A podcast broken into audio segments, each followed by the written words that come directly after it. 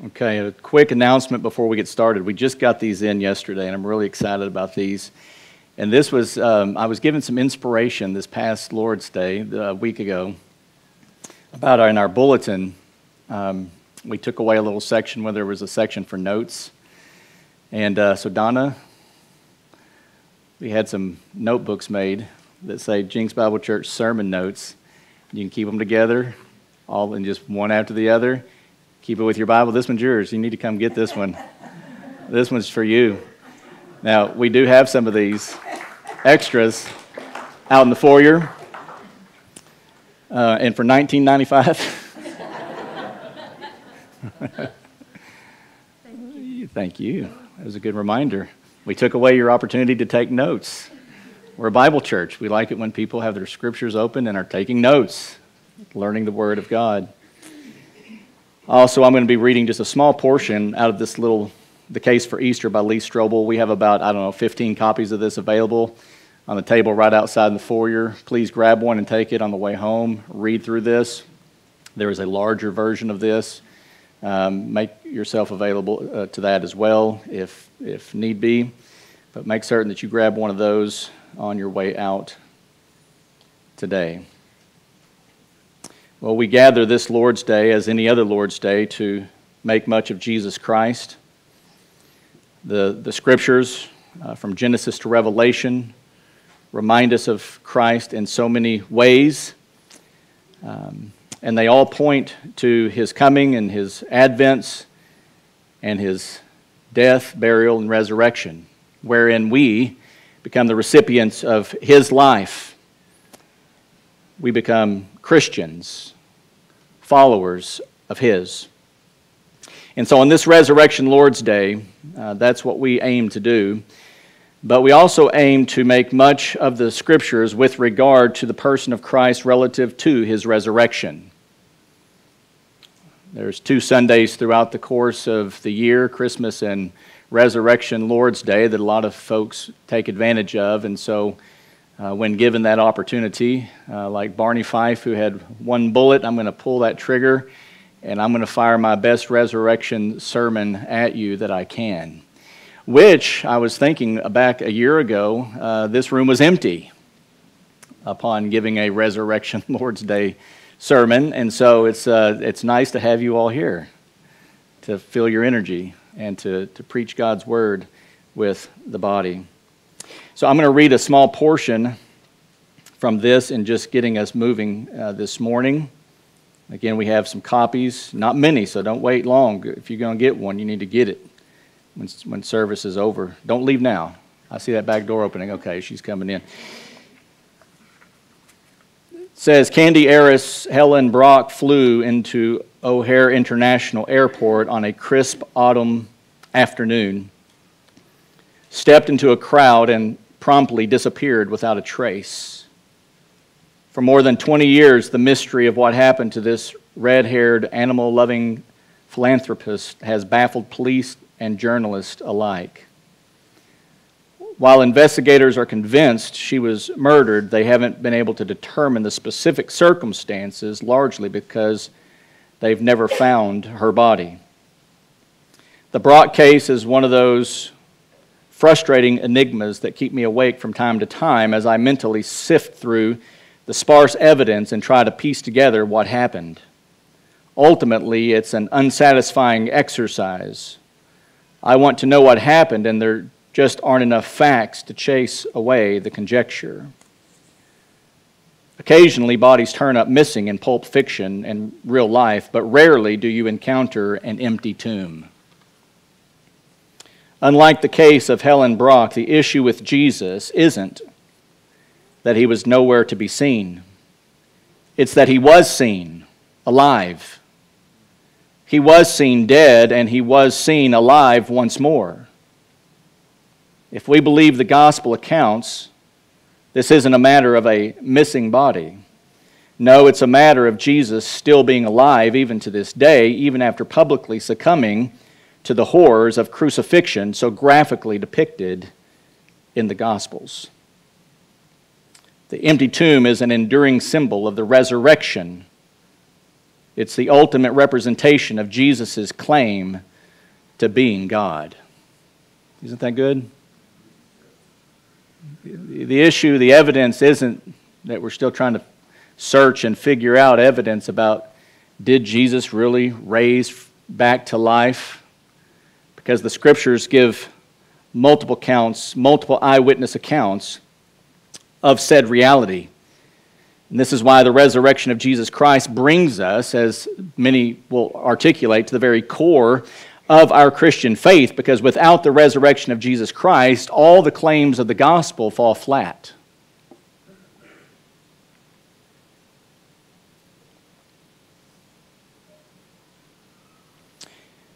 Jesus himself asked a couple of very pointed questions when living life with his disciples. Questions that are just as pertinent, pertinent and pointed uh, today as they were then in Matthew 16, 13 through 16, Jesus asked his disciples these questions. First, he says in verse 13, Who do people say that the Son of Man is? Who do they say the Son of Man is? And this question that Jesus asks, and when you read all through Matthew's gospel, you see Jesus making reference to himself as being the Son of Man. Jesus makes an unambiguous claim to being the Son of Man in this passage that we're looking at, even right here. In this passage, the, the, the use of this term, Son of Man, takes us all the way back to Daniel's prophecy in Daniel chapter 7. I don't know how familiar you, you are with Daniel's prophecy in Daniel 7, but Daniel saw a vision in the night. We see here, he says in Daniel 7:13, I kept looking in the night visions, and behold, with the clouds of heaven, one like a son of man was coming.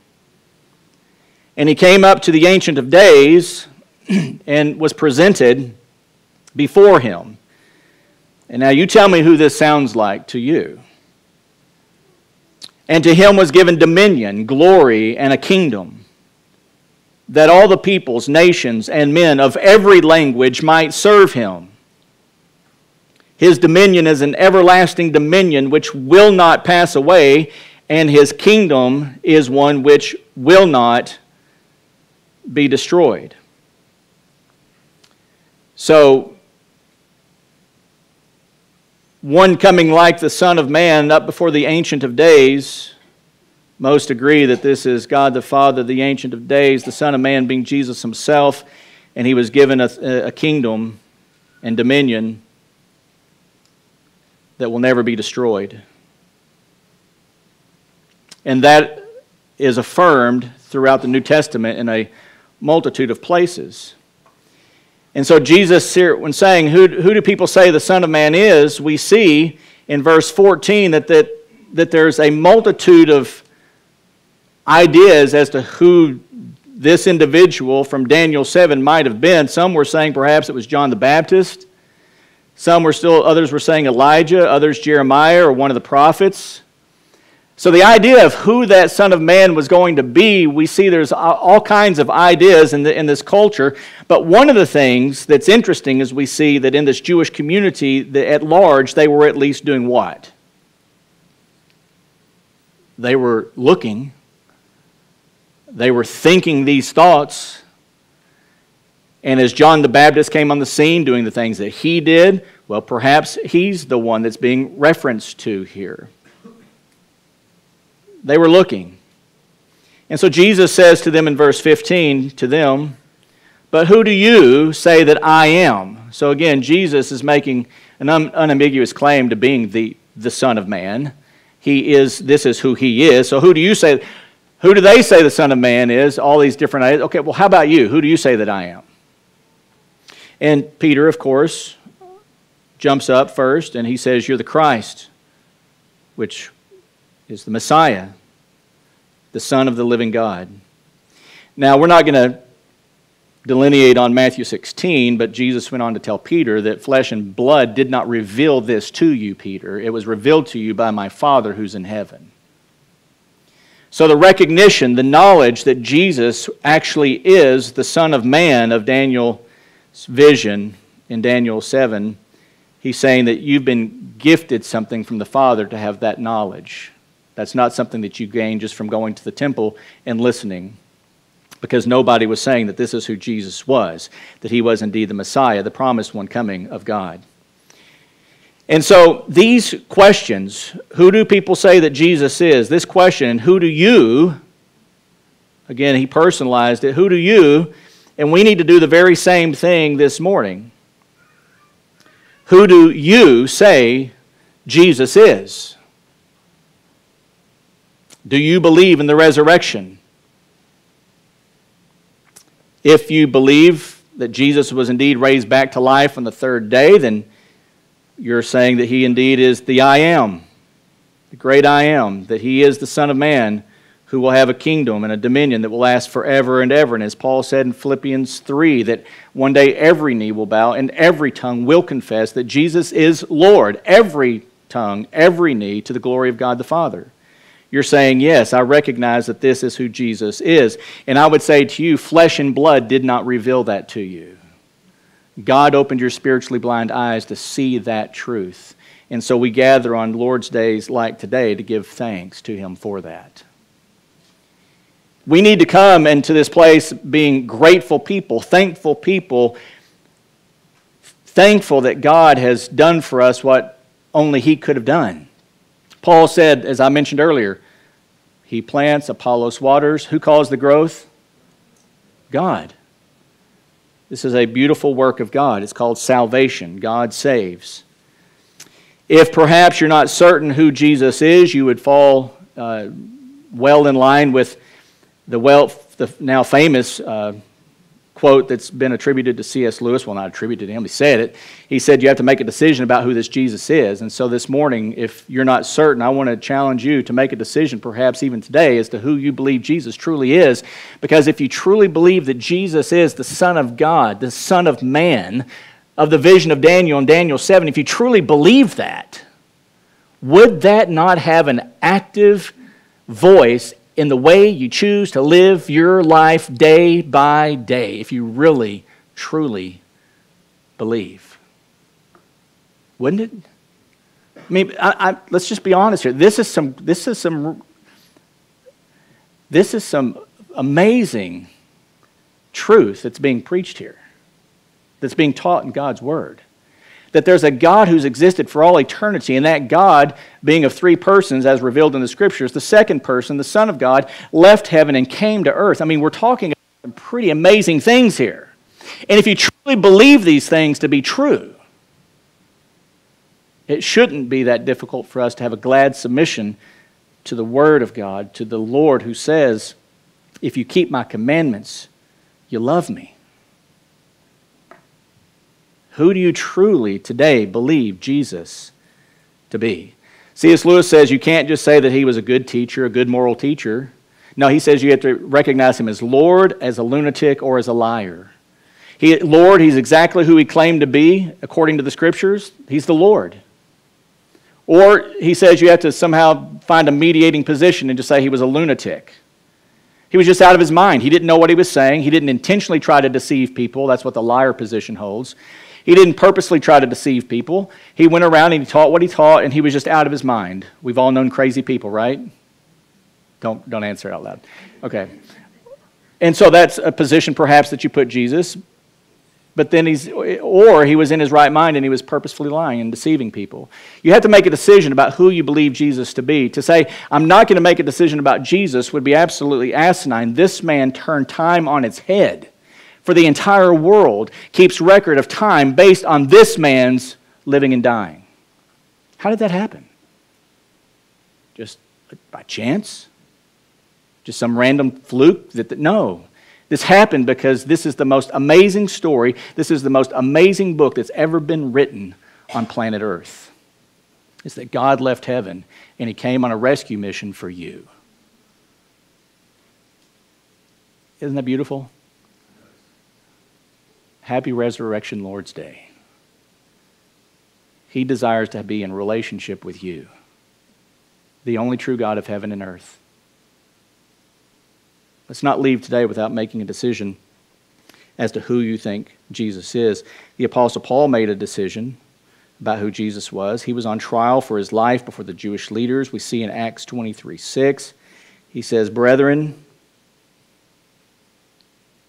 I am a Pharisee, a son of a Pharisee. I am on trial for the hope and resurrection of the dead. The Apostle Paul, who had hooves on the ground, was an eyewitness risked everything, life and limb. And sometimes we have to ask why. Why would he do that? What would be the payoff if he knew that it was a hoax? No, Paul clearly uh, was one who had opportunity to know for certain, being an eyewitness to the risen Jesus.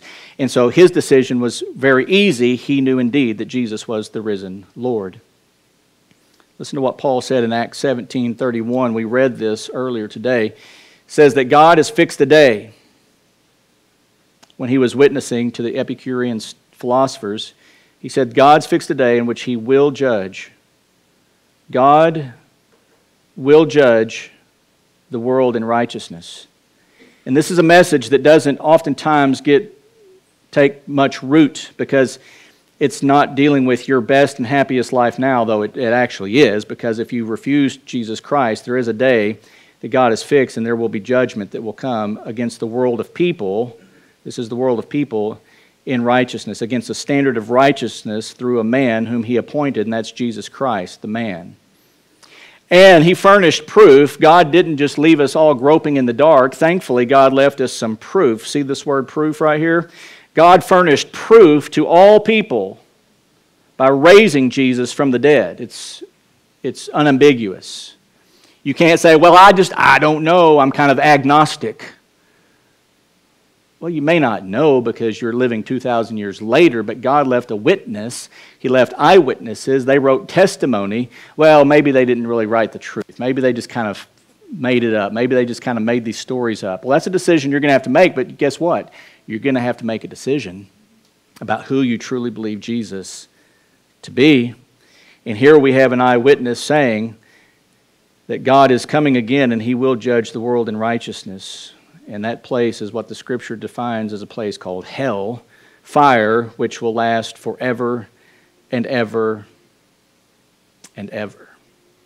But through repentance of sin and faith in Jesus Christ, there is an eternal kingdom with Christ Jesus, just like Daniel saw, that was presented him a dominion that will never end forever and ever and ever. Oh, and by the way, Jesus himself also believed in the resurrection, and he spoke about it, Matthew 17. And while they were gathered together in Galilee, Jesus said to them, and here he is again making the unambiguous claim that he is the Son of Man. He says to them, The Son of Man is going to be delivered into the hands of men, and they will kill him, and he will be raised on the third day. And they were deeply grieved. They knew exactly what he was talking about. We see this again in Luke's gospel, Luke 18. Then he took the twelve aside and said to them, Behold, we are going up to Jerusalem, and all things which were written through the prophets about the Son of Man will be accomplished. For he will be handed over to the Gentiles and will be mocked and mistreated and spit upon. And after they have scourged him, they will kill him. And the third day he will rise again. Jesus clearly believed in his, his own resurrection, that he was the Son of Man from Daniel 7, clearly making these references. The Apostle Paul believed that. And when he was writing to the church in Corinth, Paul laid out his most conclusive argument for the resurrection anywhere in all of the epistles of the 13 that he wrote. We're going to just kind of walk through that briefly. Notice in 1 Corinthians 15, verses 3 through 4. Here, Paul is quoting from an early creed in the church. He says, For I delivered to you as of first importance what I also received that Christ died for our sins, according to the Scriptures, that he was buried, and that he was raised on the third day, just like Jesus had been teaching his disciples, according to the Scriptures. So Paul says that this is what is of first importance, the gospel message that I delivered to you was of first importance. Number one, that Jesus Christ was the Messiah of God who died on the cross. Secondly, that he was buried. And third, that he was raised back to life on the third day. Which clearly shows that Jesus did exactly what he said he was going to do as was prophesied according to the Scriptures. And then from verse 5 through 8, Paul gives a simple list of those whom Christ appeared to. Notice, and he appeared to Cephas. Post resurrection appearances. He appeared to, to Cephas, that's Peter, and then to the 12, his disciples. And then he appeared, post resurrection appearance, to more than 500. That's a pretty staggering statement. There, were a, there was a large group of individuals. It wasn't just the 12, he appeared to more than 500. And when you get to the book of Acts, chapter 1, how many were gathered in the upper room that day? About 120. Those 120, I believe, without question, were a part of this 500 right here. Just go read the account of Acts chapter 1, and you will see that those 120 were individuals who were part of this 500 group who were eyewitnesses to the risen Jesus. Whom most, uh, of whom most remain until till now. That means they're still alive. He's telling the, the, Corinthian believers. Most of these people are still living. Some have, some have died, some have fallen asleep. Then he appeared to James, then to all the apostles, and last of all, as to one untimely born, he appeared, post resurrection appearance, to me also. That's to the apostle Paul. Clearly, Jesus made a, an appearance to Peter, the disciples, and then one untimely born, Paul himself. And we see this borne out through the preaching in the, in the gospel, excuse me, the, the epistle of Acts. In Acts 2.32, Peter was preaching, he says that God resurrected Jesus to life, and we are all witnesses of this fact. This is in his post Pentecost preaching. You killed the source of life, Acts 3:15, whom God what? Raised from the dead. We are witnesses of this. Acts 10, to, when speaking to Cornelius in his house, we are witnesses of all the things he did, both in the land of the Jews and in Jerusalem. They also put him to death by hanging him on a cross. God raised him up on the third day and granted that he become visible not to all the people, but to witnesses who were chosen beforehand by God, that is, to us who ate and drank with him after he rose from the dead. Now, Peter is saying that we ate and we drank with Jesus post resurrection from the dead. There's an un, the eyewitness testimony, witnesses to more than 500. At one time, he showed up so, trying to source together witnesses and individuals who were alive when these, when these gospel accounts were written, there would have been those who had knowledge of the eyewitnesses. They would have been telling their story. Those stories were told, and some of them were preached and recorded, as we have in the book of Acts, of the fact of Jesus being crucified, buried, and raised back to life. It's an empty tomb story. Jesus is God. There's no other way to account for this truth. The Apostle Paul in, embeds this within his gospel to the Romans that I've made mention of here a few times this morning in Romans 10 9 and 10. Paul writing to the Roman church. And if you think about what Paul is saying to the church in Rome here, it's very staggering because in the Roman world, in the Roman culture, Caesar's Lord, and to say otherwise would be an immediate death sentence for yourself. But yet, the testimony that was to come from the believers, and this is why so many believers had their lives, uh, they were martyrs in that time, is because this was to be their confession. That if you confess with your mouth, Jesus, Lord, and believe in your heart that God raised him from the dead, resurrection from the dead, we're preaching that Jesus rose alive again from the dead, according to the scriptures. You will be saved. No belief in the lordship of Jesus, no belief in the resurrection. Paul's saying, look, you might want to check your spiritual pulse. There's no salvation outside of the knowledge of believing that Jesus rose from death to life. He is the Lord of glory. He's the Son of Man from Daniel's vision in Daniel 7, who on the clouds came before the Ancient of Days and received a kingdom and dominion that would endure forever and ever. And that's Jesus. Isn't that hard to conceive of? And isn't that hard to believe? That God became a man, the God man? Well, obviously, that would be something that would be kind of radical, right? But not as radical as the truth that we're floating on a big rock out in space. I mean, how did all that happen? We're just on a rock out in space, and we don't even know how far the space goes. And we act like that's normal. you think that's normal? I'm still blown away by that, Pastor Matt, Royce. And it's spinning, and it's in rotation. It's moving. Yeah, we're moving right now at like 1,000 miles an hour or something. I mean, it's, it's, it's incredibly complex. So to assume that there's a God who left heaven and came to this earth that's floating, I mean, it's not, these eyewitnesses are everything. No resurrection, no salvation. Paul's going to get to that. No resurrection, no salvation. Look at verse 12, 15, 12. Now, if Christ is preached that he, is, that he has been raised from the dead, and that was the preaching of Peter we saw, Paul, how do some among you how do some among you say that there is no resurrection of the dead? I mean, Paul's question here is so obvious to the Corinthian believers. Well, perhaps believers, perhaps not, but to those within the Corinthian church. He's like, listen, if, if Peter and I have been preaching that Jesus raised from the dead and we're eyewitnesses, I mean, who, who are you to say the contrary? Were you there? Where did you get the notion that there was no resurrection from the dead? Just a thought from within your own head? You're thinking about the complexities of it? Dead people don't come back to life, just the basics that we obviously know because of the way things work. People die, you bury them, and they stay buried.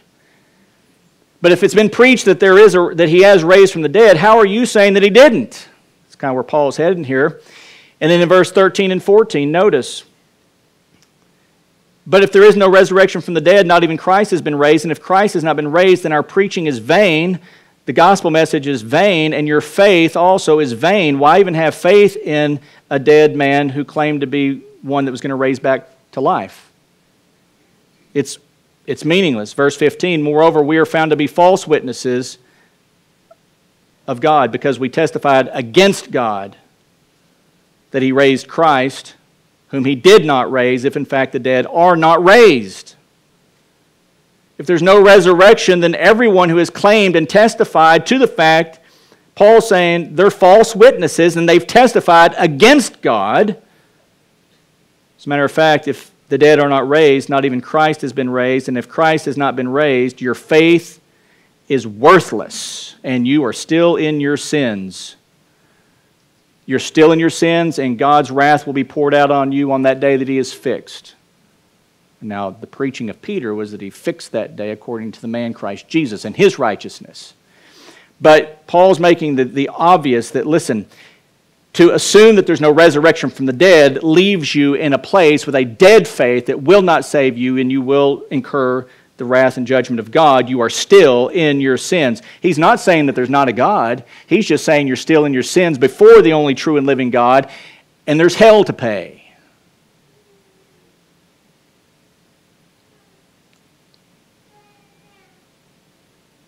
So the only logical conclusion is that all who have died with their faith in Christ have gone there. 18 then those also who have fallen asleep in Christ have perished. No hope, no life.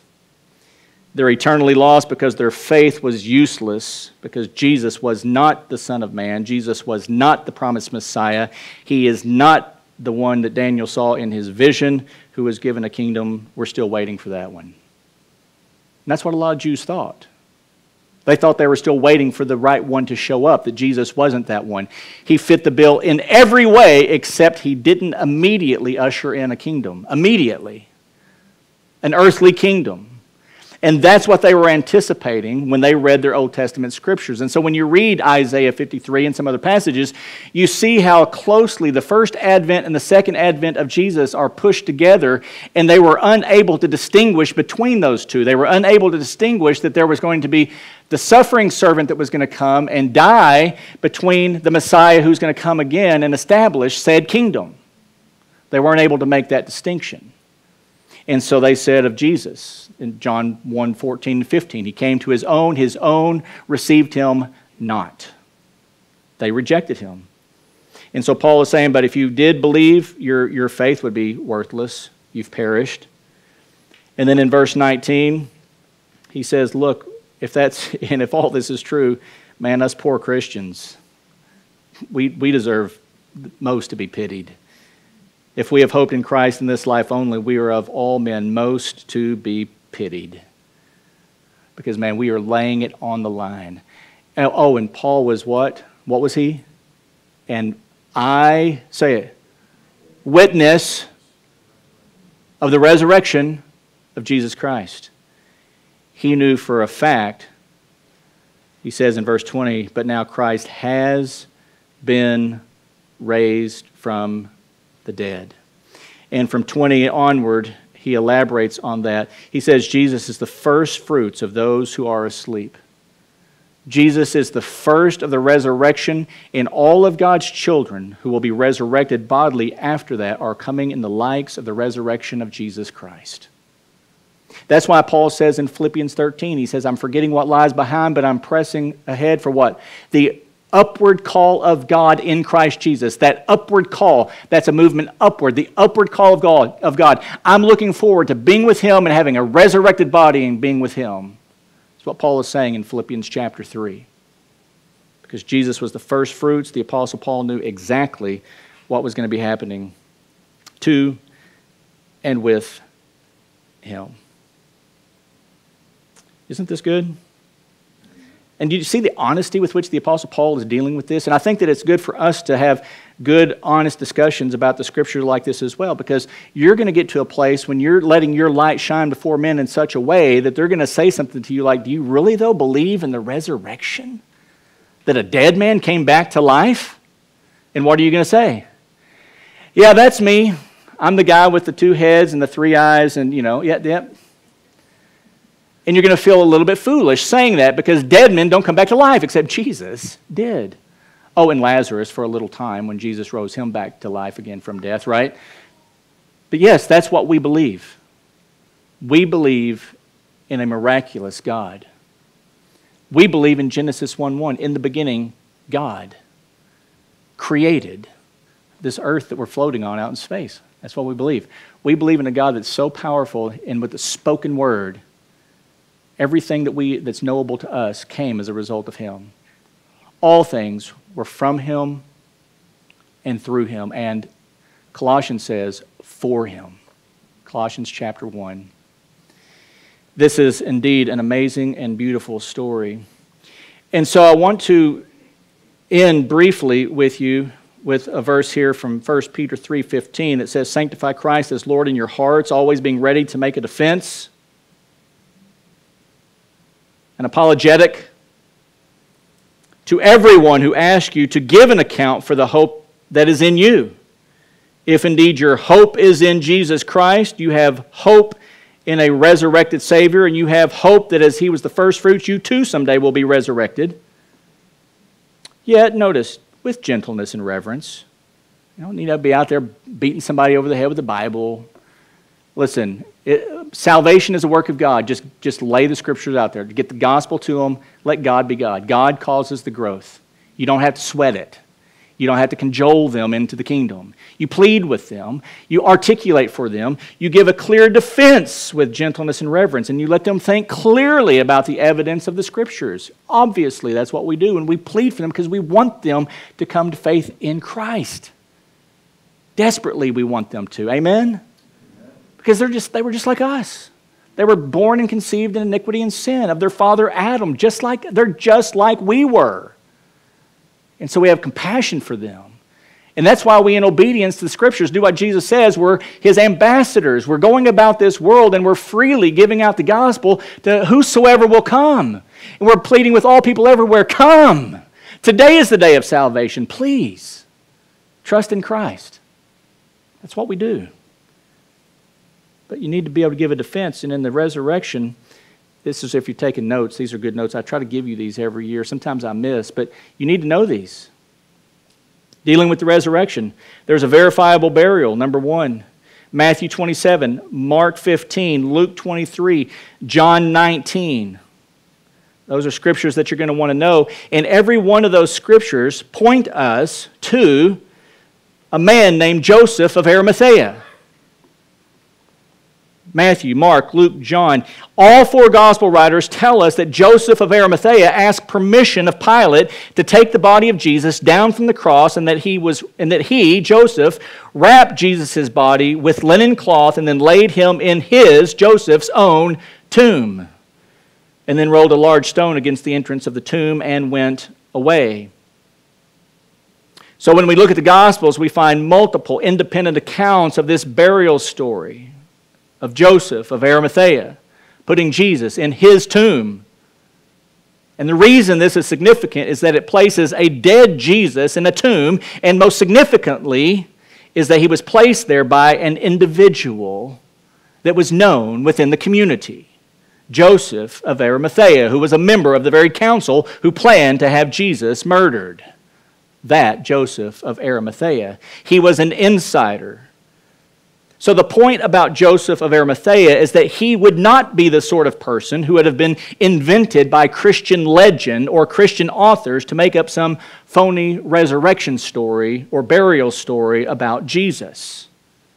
Because Joseph of Arimathea was a specific person belonging to a specific group of people who you could go and ask questions of directly yourself. Listen, if they were going to concoct some kind of story making up the, the death, burial, and resurrection of Jesus, they would have said, any volunteers today? They would have said that it was David Nienhuis of Jenks, Oklahoma, who went and asked permission to take Jesus off the cross. And David went and took Jesus and put him in his own grave. Why? Because nobody knows David. They don't know David of Jenks, Oklahoma. They would never be able to find David of Jenks, Oklahoma. They would have no knowledge. So you would create a phantom person who lived in some phantom place who did all of this work so that nobody could go and ask the questions. Are you seeing the significance of Joseph of Arimathea? That would be a major problem if this really didn't happen the way these independent sources identified that it did happen. So you clearly have a verifiable burial of Jesus, a dead Jesus, in a tomb. Thank you, Joseph of Arimathea, for stepping up to the plate. Secondly, is the truth and the fact that the empty tomb was discovered by women. See Mark 16. Sorry, ladies, but the reality is, is the gospel accounts, now this isn't what I'm sorry about, but the, the gospel accounts give uh, agreement that the empty tomb was discovered by women first. So when you understand the role of women in first century Jewish society, you understand that the gospel writers would have never made up an empty tomb story and purposefully used the testimony, the eyewitness testimony, the first testimony of women. A woman's testimony wasn't even taken in court of law. They weren't even, even if they were an eyewitness, they would not allow their testimony to come before the court of law and be usable as credit, credible witness, as credible testimony. So, why would they use the testimony of women, the eyewitness of women, to be the first to see the empty tomb discovered by Jesus? It would be laughed off immediately. But the reason that they did this is because this is exactly how it happened. As absurd as it would have been for the gospel writers to have done this if they were trying to deceive people, listen, trying to make up some legendary account of an empty tomb being discovered would have never put women at the tomb first. Ever. You cannot come up with one logical conclusion as to why that would be the case, except for the fact that's exactly how it happened, and they recorded what happened exactly the way it happened. Because God doesn't care. God's not afraid of man. He rose his son from the dead, and he had women and their testimony be the first eyewitnesses of that empty tomb. Isn't that amazing? If you're going to make up some fake story, you, you, wouldn't, you would not have the empty tomb being discovered by women. And lastly, thirdly, is the disciples who willingly died for their beliefs. I mean, people will die for religious beliefs if they sincerely believe they're true, but won't die for religious beliefs if they know them absolutely to be false. Yet, after the death and burial and resurrection of Jesus, we see the disciples become somewhat scattered, and then they're all of a sudden regathered and they are committing themselves to spreading a very specific message that Jesus Christ was the Messiah of God who died on a cross, was buried, returned to life, and was seen alive by them. They were willing to spend the rest of their lives testifying to those truths without any payoff from a human perspective. They faced a life of hardship. They often went without food. They slept exposed to the elements. They were ridiculed, beaten, imprisoned, and eventually most of them were executed for their belief in Jesus Christ. Hey guys, let's gather up here together and let's tell a fake story so we can go die for it. People don't do that. They just don't do that. History tells us that Matthew was killed in Ethiopia as a result of a sword wound. History tells us that Mark died in Alexandria, Egypt, after being dragged by horses through the street until he was dead. It tells us that Luke was hanged in Greece because he was preaching the gospel of Jesus to the lost. History tells us that Peter was crucified upside down on an X shaped cross because of his faith in Christ. History tells us that James, Jesus' brother, and the leader of the church in Jerusalem, was thrown down from the top of the temple, and having survived the fall, enemies of the gospel then beat James to death with a club. James, the son of Zebedee, was beheaded in Rome for his faith in Jesus. Bartholomew, also known as Nathanael, a missionary to Asia, was whipped to death for his continued preaching of the risen Jesus. Jude was killed with arrows when he refused to deny his faith in Christ. Matthias, the apostle chosen to replace Judas the traitor, was stoned and then beheaded. And Paul, the apostle, was tortured and then beheaded by the Emperor Nero at Rome. And if we ask the very obvious questions, we're forced to ask the question for what? For good intentions? To simply carry out a hoax? I think there's no other, there's no adequate explanation that can be conceived of other than they were convinced, they were convinced, beyond the shadow of any doubt, that they had seen Jesus Christ alive from the dead. I'm going to tell you right now, it's the only thing that would make me do that. How about you? If I didn't know, and I didn't have, if I wasn't eyes on, I might have been a little sketchy. These guys were eyes on they weren't sketchy, they laid it all down. And we are the recipients of the, their testimonies of the written scriptures. Amen? And thus we believe that Jesus is the Lord of glory, the one who went before the Ancient of Days and received a kingdom and a dominion and a power and a glory that will last forever and ever and ever and will have no end. We believe this, and we believe that he was resurrected from the dead. This is what Christians believe. So let me ask you again who do you say that Jesus really is? Let me encourage you to leave here today making the firm conclusion that Christ is your Lord. It's good to be his friend, but he's your Lord. Amen.